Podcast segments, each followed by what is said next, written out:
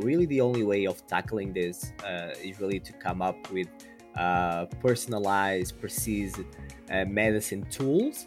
And this is the mission behind iLoF is really helping uh, clinicians, uh, hospitals, uh, researchers, and pharmaceutical groups develop uh, tailor-made personalized medicines that work for you uh, even uh, in a case where medicine will not work for all on today's show ceo and co-founder of iLoF, luis valente talks to us about the need to try and find a cure or treatment that's successful for alzheimer's this is tech talks your twice weekly technology podcast which features interviews and news from across the technology industry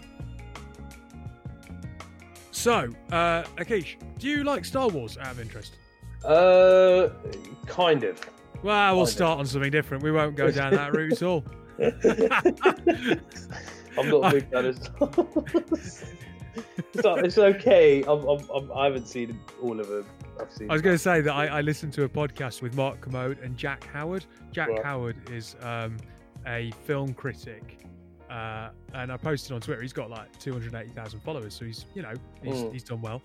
Uh, just going, yeah, I really liked it. It was interesting because I'm I'm not massive on Star Wars, but you know. Uh, anyway, I kind of like tagged him and Mark Kermode, never obviously expecting a reply because when, yeah. when you tag anyone who's got like nearly 300,000 followers, they don't reply. Yeah, yeah. He ended up having a full on conversation with me and Jack. No way. Really? yeah. Yeah, yeah. He's not a massive Star Wars fan either, so don't worry it's quite nice. You know, this big uh, film critic, three hundred thousand followers, get into a conversation yeah. with me and Jack, telling Jack it... that he's wrong, as in Jack Pierce, not Jack Howard. Yeah, yeah, yeah. I, th- I think that's all right. You know, to be fair, it- it's a good time for people like that to actually get in touch Talk with to me and Jack. No, no, just get in touch with with with like you know people that that follow them and and they're, they're fans or, or admirers of their work. Yeah. Do you know what I mean? Because you hear it all the time. They're like, oh yeah, you know, social media is so great. We interact with our fans, but I mean, I don't see the, the big celebs, you know, kind of talking, replying, or saying thank you or or whatever. Do you know what I mean? Because things like that, especially when you think about where people are at the moment and everyone's a little bit fragile, a bit on edge. Yeah. Things like that might make someone's day, you know. Um, oh, you, mate, you, I, I, was, I was, you know, like, you, you don't wow. know. Yeah, exactly. he was perfectly polite and lovely, and he engaged yeah. with us, and that was very nice, and it well, made my go. day. So exactly, and I right. bet you, yeah, there you go. See, point. Yeah, uh, there you go. So that that start. We brought it round, Akish. You might not like Star Wars, but there was relevance there. You mentioned as well before we hit record, it is uh, Tom's 100th birthday, Captain Tom. Yeah, Colonel Tom now. As Colonel Tom, yes, Colonel sorry. Tom. He's Colonel been given Tom. a new title, hasn't he? Um, yeah, well done him. Well done him. Thirty million. 30 million raised for the NHS. That's that's going some. Um, I did. I've seen some odd posts right where people have gone. Yeah, it's really important that we remember that the NHS is not a charity. We pay for it in our taxes. It's like, yeah, we know we pay for it in our taxes. That's absolutely fine. But there's nothing wrong with someone supplementing right now when it's under a strain with yeah. something good like this. Like the the nominate five, run five thing. Uh, you know, yeah. give five, uh, run five, nominate five. Yeah, all right. It's, it's it's giving charitable money to the NHS. The NHS is not a charity, but they're under strain, and if you can help support them and show a bit of mm. appreciation, I don't know why people are getting a bit funny about that. Yeah, massively. And also, when our tax codes and budgets are all kind of sorted out at the start of each year, or what have you, they don't factor in coronavirus. I mean, no no business did, no government did. You know, no. if, if if you ask them, I don't know, six months ago when you were looking at kind of budgets for the, for this year there is not one business in the world that can no. tell me and say they plan for this. So, you know, the more help, the the, the better it is. And and for people exactly. in the UK, we're just we're lucky to have something like that. And, and the PPE that's been flying in from you know God knows where. I mean, China. yeah. Did you, did you, see that I got delivered some? Oh yeah, I did see that. Yeah, yeah. yeah you sent yeah. a video around, didn't you? Here it is. There we go. really, really good for the podcast. I just showed it over over camera to Akish. But uh, yeah. Yeah, thought I bought some trainers. PPE turned up. Mate, it's it's for your need. They're trying to tell you to stay home and don't leave and start running. I don't think it's come from Wuhan, which is which is good. But um, yeah. on on that theme of healthcare, today's chat is all about some of the stuff that we we would have thought about at the beginning of the year, things like Alzheimer's and Parkinson's and and diseases that do affect people in addition to COVID, unfortunately. And actually, we shouldn't forget about these because right now people are not taking themselves to hospital. They are not getting themselves checked out. There is predicted to be an, an extra 18,000 deaths this year due to cancer because early diagnosis are being missed. So I think it's really important, actually, in this particular period to introduce our guest, Luis. Uh, um, Forbes 30 under 30, co founder and CEO of iLoF. Uh, we will go to the interview. You'll find out why, and we'll come back with some chat afterwards. On today's podcast, I'm joined by Luis Valente. You are the CEO and co founder of ILOF, Intelligent Lab on Fiber. How are you today? Good. Thank you so much, David. Joining us from Porto. Yes, uh, doing my quarantine here uh, having flown here um, a few weeks ago uh, from the UK when the quarantine started. I'm now uh, hopefully in the end of my quarantine period and I'll be returning soon. How severe is the lockdown, if you don't mind me asking? Because obviously, here in the UK, we can go for a walk or a run. Um, I know that in neighbouring Spain, people are literally locked in their houses. Is is it somewhere in between the two, or are you a bit more relaxed at the minute in Portugal? Yeah, so we're actually at the, uh, I would say, at the strictest period uh, of the lockdown. It has fluctuated between more flexible and more uh, strict. We're probably at the most strict uh, point now with Easter celebrations. Uh, we literally cannot leave our parishes. Uh, we mm-hmm. we need to remain within a radio of around probably five ten minutes radius from our houses at all times, but we can uh, go for a walk with our dogs uh, and and go for for food to buy food at the supermarket. Now, I suppose, without wanting to sound glib about it, but this, in a strange way, could do your business narrative wise some positives in the long run. Because I know before you hit record that you you were keen to talk about the difficulty in selling science, and it'd be really interesting to find out from from your own words how what ILOF does. But as I understand it, it's it's all about personalized precision medicine and tackling uh, diseases like Alzheimer's, which traditionally is quite hard to position in cell science. Although now I'd imagine there's a lot more of an understanding and a willingness to do so. Yeah, absolutely, uh, absolutely. So for for many years, we've been using uh, as a as a society, we've been using uh, a kind of a framework where you develop uh, one drug, uh, and and that same drug is supposed to work for everyone. It's supposed to. So the way that drug works. So for example, if we take uh, a paracetamol, it will work for you. It will work for me. It will work the same way for everyone uh, unfortunately, uh, the number of uh, drugs um, and even the number of diseases that behave the same way for all people uh, is, is, so the number of drugs is certainly uh, shrinking. So the number of new drugs that you're going to develop that will work for everyone um, is now um, a very small number. Every problem, every big major health issue that could be solved using that one fits all drug approach is probably tackled by now. Um, and and the challenges that we have, and in those challenges, Alzheimer is probably one of the biggest uh, challenges of our times. Uh, is, is is is is really fitting this uh, paradigm of one does not fit all uh, at all. Um, so uh, patients evolve very differently. One medication that will work for you will not work probably for the other ninety percent of the population. So really, the only way of tackling this uh, is really to come up with uh, personalized, precise uh, medicine tools. And this is the mission behind iLoF is really helping uh, clinicians, uh, hospitals, researchers, and pharmaceutical groups develop Uh, tailor-made, personalized medicines that work for you, uh, even uh, in a case where medicine will not work for all. Mm. Out of interest, that that must be quite a challenge because I, I was I was reading Bill Bryson's book The Body and it was talking about the fact that basically all mammals, uh, no matter how big or small, have about 80 million heartbeats in us, and that gets a human on average to about the age of 25. And of course, a lot of us live, are living a hell of a long way past 25.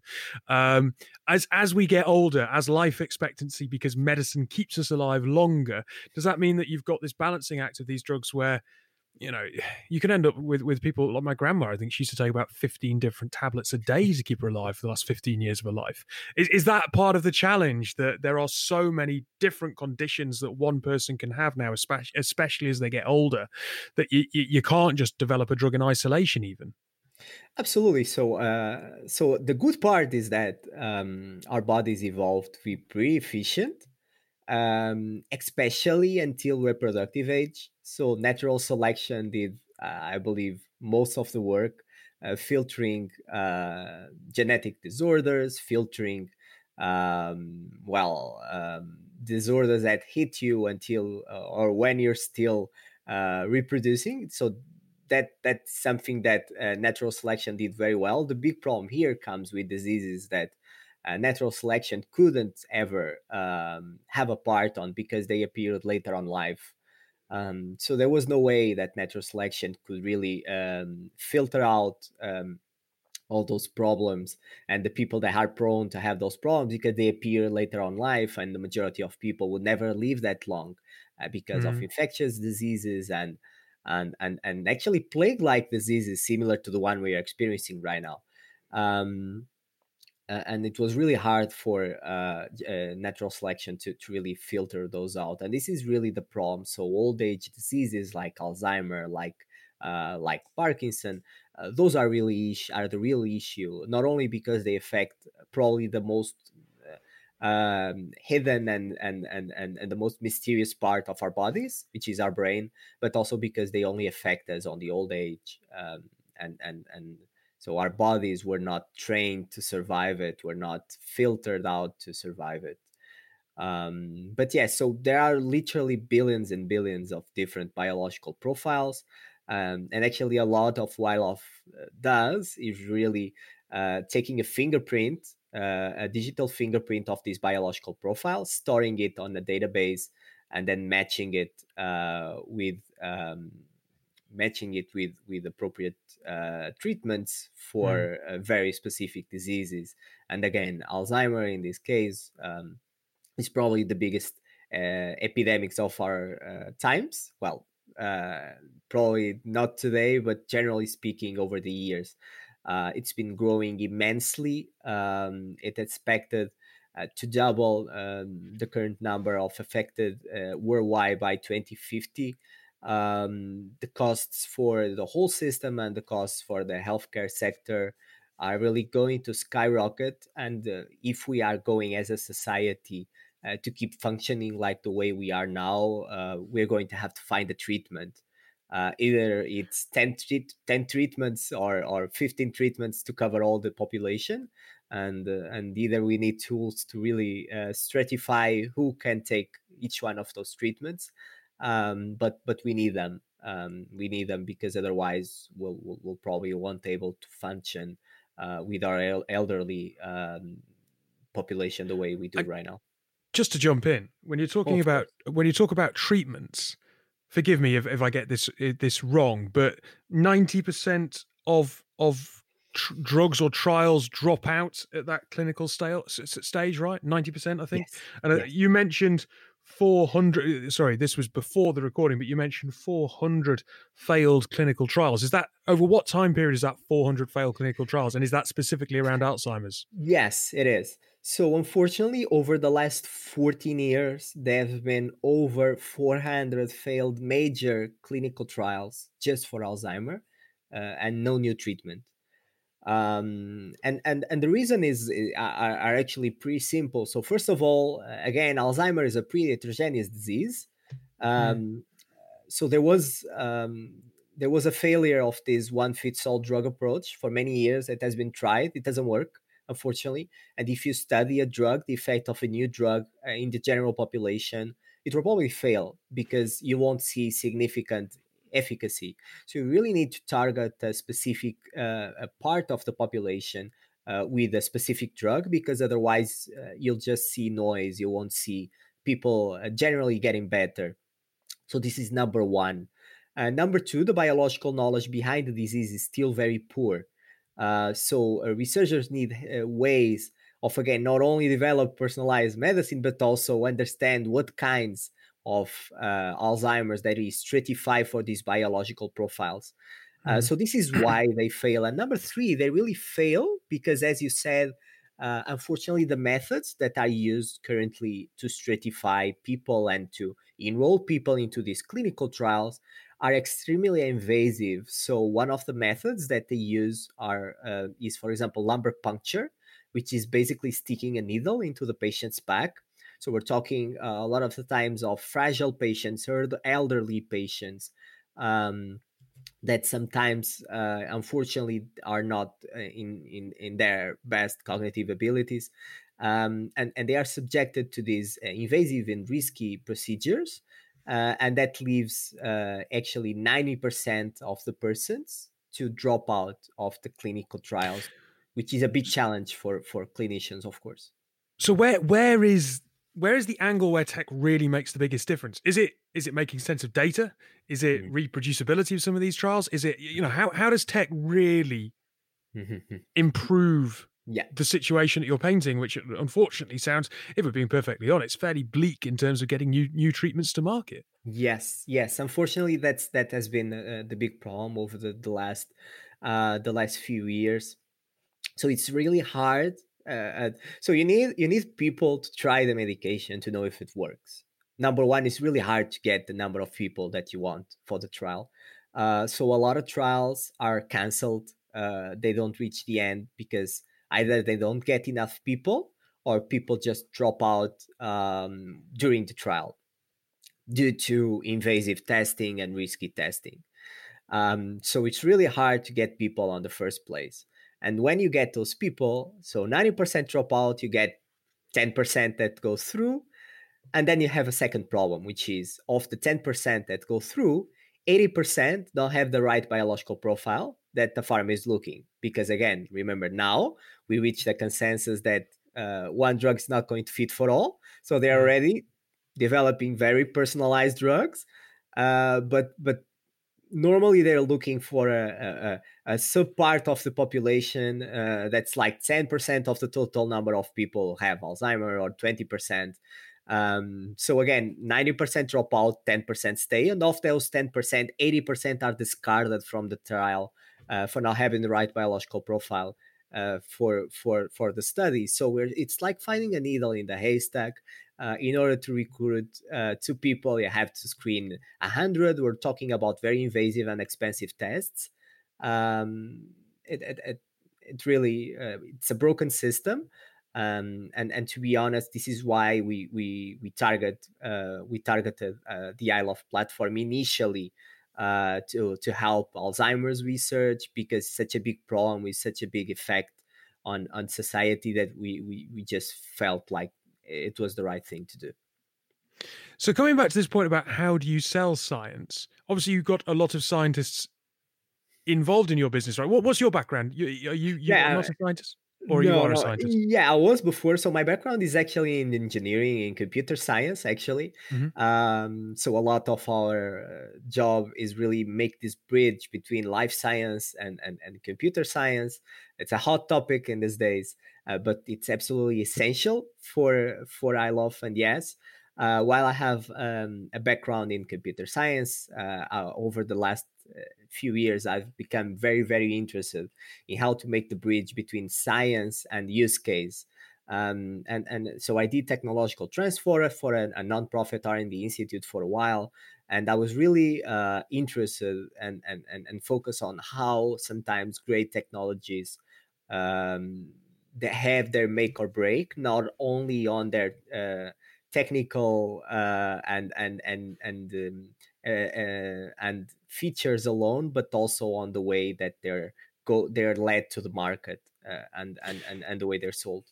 It's still interesting to hear that it's it's a difficult to, difficult situation to sell science. I can see that it's time consuming. I can see that it's incredibly expensive. But then you're based in Oxford, and you think about Oxford and Cambridge, and there is a hub there of life sciences, and it's it's kind of seen as a bit of a, a world leading centre for those kind of businesses. So you'd think that there will be the appetite for those kind of businesses from investment because of the work that's coming out of, in particular those academic institutions.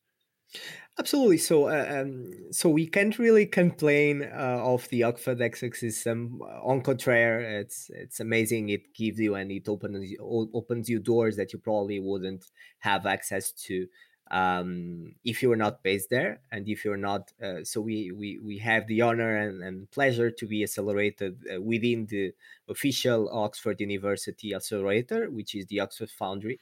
Uh, and and by the way, if any startup is listening, uh, they run yearly uh, yearly long cohorts. Um, it's an amazing tool to scale up and, and fast track your uh, deep tech startup. And I really um, I really uh, advise everyone to take a look. Um, like if you get in and if you are invited to join it will certainly accelerate your your, your progress but yes like you said uh, we have uh, the pleasure of working with like world class leading uh, scientists in in tech hubs and life science research hubs all over uh, oxford um, and yes absolutely uh, it helps a lot on on the translation part of our science. But again uh, i like to think that there's good science being done everywhere. Is good science being done uh, in italy in spain in portugal in uh, uh, in nigeria in san francisco everywhere around the world. And and and the big problem sometimes is really how do you sell it? Uh, and we have i think i could probably share a couple of cases but i remember there was one time uh, in a previous completely different application uh, that we were trying to sell um, a technology so it was an ecg based uh, portable device to a pharma um, and and and one of the meetings actually failed with a very specific pharma failed um, because they really didn't understand the use. Uh, mm. And on a later uh, meeting with the same people, they were like, "How did we not see this before? Like, there's a huge business case for that." Uh, and it was the same tech, it was the same team, it was the same device, uh, but it was presented um, having its benefits on a different way. Um, so a lot, a lot of uh, the work of a scientist not only to develop great tech, but also to know uh, how to bring an application to that tech that it was developed and that, that for me was also very interesting since since the start well, look, Luis, I really appreciate your time and, and taking time to dial in as you are at the minute in, in Portugal. Obviously, uh, it is Easter this weekend. We're recording on Thursdays, the day before Good Friday. Um, do you have a, a, a, tradition for chocolate eggs in Portugal? we do. We actually do. I think probably we're going to skip it this year. Oh no! Why? I've got I've got a small mountain of eggs. I'm going to incredibly. I'm going to just gorge myself on chocolate over the weekend. I'll probably try to do the same within the house, but I'll probably try to do the same. Fair enough. Well, look, thank you very much for for uh, spending some time chatting to us this morning, and have a happy Easter. Well, thank you so much. Thank you so much, David. Happy Easter to you too. So, uh, the platform itself, we both look. We neither of us are scientists. Uh, both of us, uh, you know, sales guys by background. Um, so we we took a bit of time to kind of fully really appreciate what this platform does. But the idea of a digital foot or fingerprint rather uh, of your biological makeup and then matching that to treatment is a really interesting one because it's hard, uh, as I think I mentioned in the interview, to understand exactly how you're going to treat people the older they get. I saw my grandma take God knows how many different tablets. My mum now has God knows how many different tablets that she takes every day, single day to keep her alive. Human beings aren't really built to survive, even to our age, to be perfectly honest. And it is it is getting more expensive and harder to keep people alive.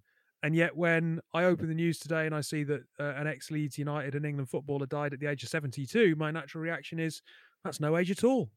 Mm, true. How it's um, it's just weird, isn't it? Like at the moment, how how our I guess understanding of age and yeah, without being too kind of um, graphic, but you know when people need to die or, or what is the the natural age that you know someone passes away is is it's completely gone out of the window in over, mm. well for me anyway over the last few few weeks where you just never know um, but one thing that i did think of actually when i was hearing the interview was we're quite lucky here in the uk and i know nhs is quite topical at the moment but we're quite lucky that we have a health service which we're not having to fork out of our pockets every time we go and see a specialist or every time we go and see Yes.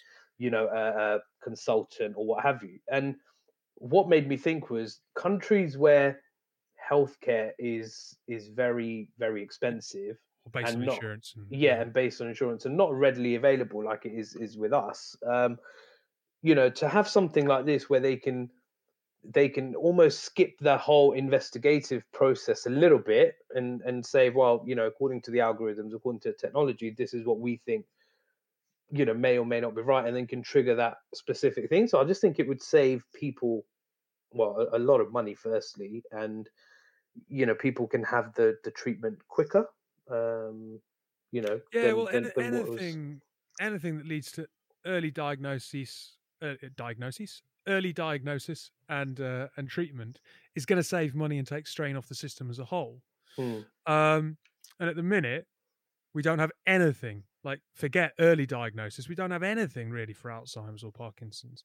Someone Yeah. gets Alzheimer's, it is just trying to delay the inevitable. Mm. Um, and as Louise says, 14 years, 400 failed clinical trials in that period of time for Alzheimer's alone. Um, and of 100 people entering a clinical trial, I think it only two. Then I think he mentions make it through to the to the clinical tests, and the tests are expensive and they're invasive. So it's a Mm. broken it's a broken system they Mm. need we need to try and think about a different way of approaching these problems because right now we do have a, a population that is getting older that is Yep. racking up various different ailments i mean christ i'm 35 and i'm on 20 milligrams of a torvastatin every single bloody day because my heart thanks to my parents and my grandparents is a flipping ticking time bomb so that's something that is is, Mm. is costly and whatever else and yeah you know, as as people get older, they they do end up costing everyone a bit more money and pills and doctors' visits and whatever else. And anything that can be done to to alleviate that is really important. Yeah, one hundred percent. And and I think also with with something like Alzheimer's, I think it's I think Louise kind of alluded to it a little bit, where it's it's almost a little bit of a forgotten about, you know, kind of terminal illness where mm. people, you know, because it's associated with a certain age bracket, it's gone, oh right, Alzheimer's or Parkinson's or whatever, we're gonna, you know, um, we're gonna diagnose that and and that's it. We'll just, you know, try to prolong anything that, that someone may have left. Um, but I think with doing stuff like this, firstly, raising awareness is massive, and, and, and kind of you know people actually understanding, or you know, if there are some trigger points, then maybe I should you know consult a doctor and that sort of thing. I mean, my my granddad passed away from Alzheimer's, and it's you know you when you see the I'm sure you know there may be some listeners that, that understand where I'm coming from, but when you see the the kind of deterioration in someone, you actually understand how you know bad the, the kind of illness is. And if there's anything like what Louise is, is you know organization is looking to do, then I think that will will be very very rewarding for a lot of families, a lot of people. Do you think people look at it separately or differently, rather, because because there isn't a cure, and because it's not sudden, it's Mm, a slow deterioration, yeah, and I- yeah, people kind of, apart from the immediate family who it affects terribly, mm. you just kind of slip out of society. So so what? visible in the same way? I don't know. So, I- so I what we're saying is so that's so then others that are a bit more sudden and drastic should be prioritized. I'm not sure if there's a right no, or wrong answer. no, No, sorry, no, that's Yeah. not what I'm saying. I'm just saying that you know when when you kind of go something like Alzheimer's maybe goes a bit unnoticed because Yeah. it is a kind of a a quiet killer. yeah, People tend to then be looked after by their families and they slip out of society a little bit and it's Yeah, a slow yeah, yeah, yeah, deterioration yeah. and there's not a cure. yeah. So you kind of go, oh, that's awful, Mm. but What can be done? Yeah, exactly. Whereas if there was a cure, Yeah. then it'd be like, no, we're going to fight this thing. You know, someone gets cancer, yeah, you're going to Yeah. fight. You're going to get through this. You're going to survive. You're going to recover. Yeah. You don't have that. You don't have that. Yeah, it's Nah. tricky. yeah. It, it, Um, it's, it's quite an odd one. Um, What I don't get, I mean, I do get it and I don't get it. What what I, what I don't understand is is increasingly we like I, I remember a few oh god maybe 15 20 years ago having the conversation where it's like oh every, everyone seems to know someone who's had cancer and I'm mm, I swear when I was a kid that wasn't the case I swear Mm. more people seem to have cancer now than they used to and again Mm. it's it's the same with kind of older diseases like Alzheimer's and Parkinson's. Maybe it's just because I'm getting older and I'm more aware of it, but I, I swear that there are more more prevalence and more cases of it. And you would think that that would make selling science, certainly health tech science, easier. Mm. I yeah, I, I would so many people. I would 100% agree with you. It's like you, you know, if you look at the technology that's available, there is. I wouldn't say there's one bit of technology. I, I might be getting shouted at by people listening to this podcast again, but I don't think there's one bit of technology that hits everyone you know in, in a certain way or you think about mobile phones or or i don't know your your kind of wi-fi internet that sort of stuff but i think if it was health tech everyone at some point has had to see a medical professional everyone at some point has had to go through some sort of illness some sort of treatment whatever it may be in whatever you know form and with health tech specifically, I think because that hits a lot of people and it hits everyone in the population of the world, all eight billion of us, I think it is. If things like that were readily available, it just it changes.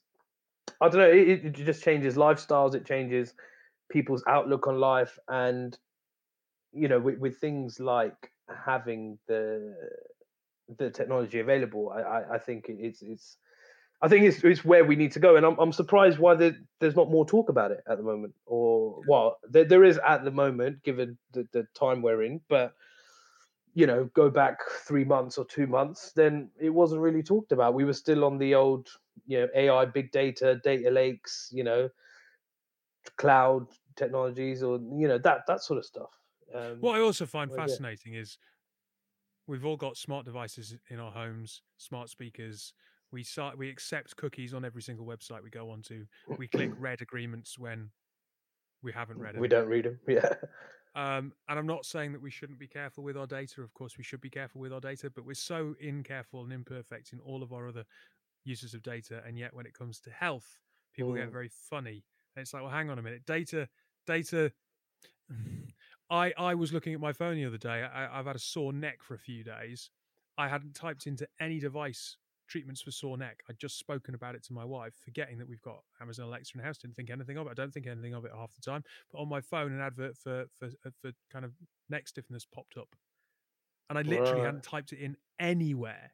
Yeah, and it's like you know, we are so kind of flagrant with our use of data, but when it comes to health tech, and here's a really useful, really meaningful way that can help so many people and help so many families, and yet somehow we get very nervous about data and health. And I I don't quite understand what it is about what it is about health and personal health that people get funny about when it comes to data when they when they couldn't seem to give a shit at the rest of the time. Perfectly honest. Yeah, yeah.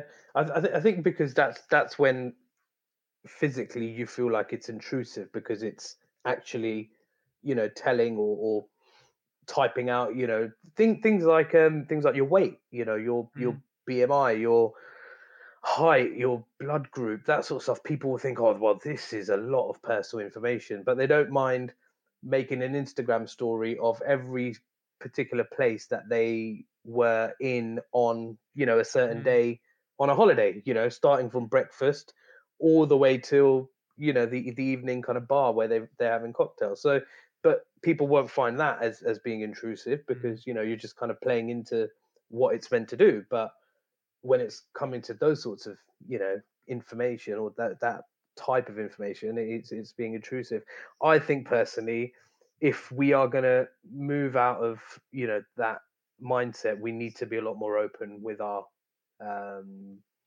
with with our kind of you know personal uh, in, in not illnesses but like personal details in regard mm-hmm. to to that because i think what we've seen in more recent times and again i keep you know banging on about it but with this whole coronavirus phase we now everyone needs to be a lot more transparent and i think we talked about it a few weeks ago in the, or was it yeah a few weeks ago in the podcast where the nhs are looking to bring out an app now the only way that app can work in terms of human tracking is if everyone was to be honest and put whether or not they've experienced symptoms whether or not they've been around people that have experienced symptoms and if you know, data it's the old saying, right? Data is only good as good as you know the person who's entering it or, or whatever, right? So I just I just think we need to find that um, the kind of happy medium in people sharing that information um, and also using it wisely.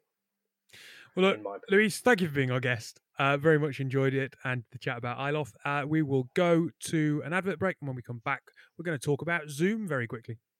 My fa- oh, that's like asking my favorite child. What's your favorite podcast? Uh, I think Football Ramble. House of Rugby. Um, Billy Yang's um, podcast. Freakonomics. Um, is Science Versus, and they're always very quirky. Yeah, uh, yeah. I, I listen to that a lot just because the camaraderie and the individuals. Yourcast is a brand new podcast series where we talk to people making podcasts. On this show, you're going to hear some exciting new talents as well as some of the biggest names in the podcasting industry. We're releasing weekly in all the places where you'd normally get your podcasts from. So on Tuesday, uh, Phil Perry, the head of UK and Ireland, is going to be interviewed for this show. Uh, that may well be the 300th episode that that interview is on. Phil, Phil is the head of UK and Ireland for Zoom. So I thought we'd talk about Zoom very quickly, kind of like yep. plugging a future show through our tech news. Uh, Zoom has had to admit that it doesn't have 300 million users. Um, so they have admitted um, it doesn't have 300 million daily active users. The admission came after The Verge noticed that the company had quietly edited a blog post making the claim earlier this month. Zoom originally stated it had more than 300 million daily users and that more than 300 million people around the world are using Zoom during this challenging time. Later, they deleted that reference from the original blog post and now claims that 300 million daily Zoom meeting participants. Uh, the difference between a daily active user and a meeting participant is significant.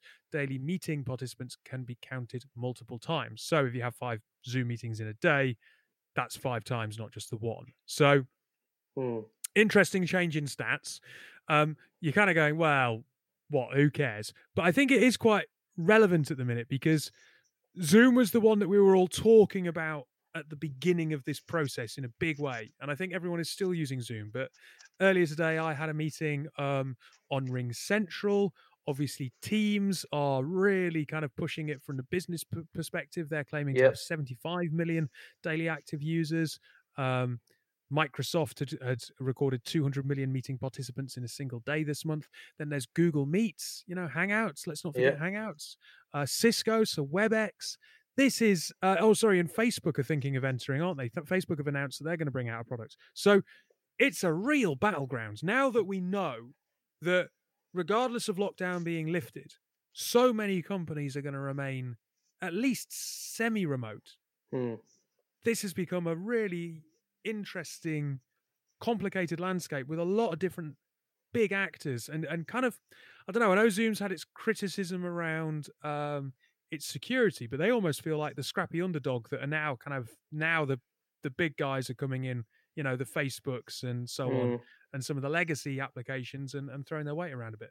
Yeah, I mean, I'm I'm sure when that platform kind of came out, they you know they they weren't anticipating the amount of success that that they've had. You know, um, no. if if I if I look back, a lot of my social interactions, I know obviously there's been quizzes and that sort of stuff, Dave, that you've you've held all, all kind of via Zoom, HIIT classes as well via Zoom. Um, oh yeah, yeah. But um, you know, yeah, I, I just don't think they they realised that they would be they would be the people that the Giants would be chasing. Do you get what I mean? Um, yeah. And I, and I think to be fair, yes, the market has has led them to be kind of that that that kind of uh, main player at the moment. But I also think that people like Facebook, people like um, you know WhatsApp and and Cisco and all these places, they they need to then you know kind of up their game as well. Um, It's a very good product, but I think the, the only thing I would say to Zoom is at the moment they're trending, they're very popular. They would need to do something to still keep very relevant. You, you mentioned that long list, and I was thinking of whether you were going to mention it, but you didn't mention Skype. Do you remember when they no. came out? Right? Well, I mean, they're part of Microsoft now, aren't they? So I suppose yeah, Teams. Yeah, Skype for business and yeah. Probably, yeah. But I think you can still get like your own Skype ID and stuff, right? So, but no one really has a, a Skype, you know, account. Anymore. I still have it installed. It's still on my menu bar. Is it? my laptop screen. Oh, right.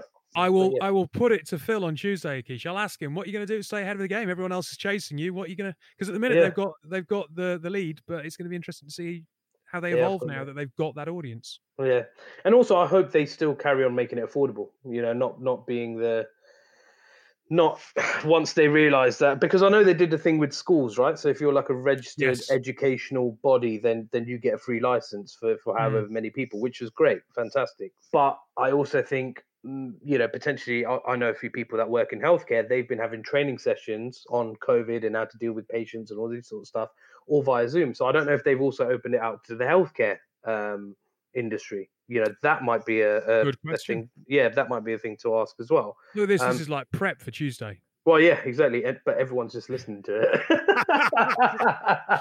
this is what we do, guys. This is brainstorming live. um, anyway, but Zoom, yeah, great platform. You know, works works incredibly well. Minimal effort required just to get on it. Fantastic. Gage, thanks for your time today. No probs. No probs. Have a lovely weekend, everyone. We will be back with you next week.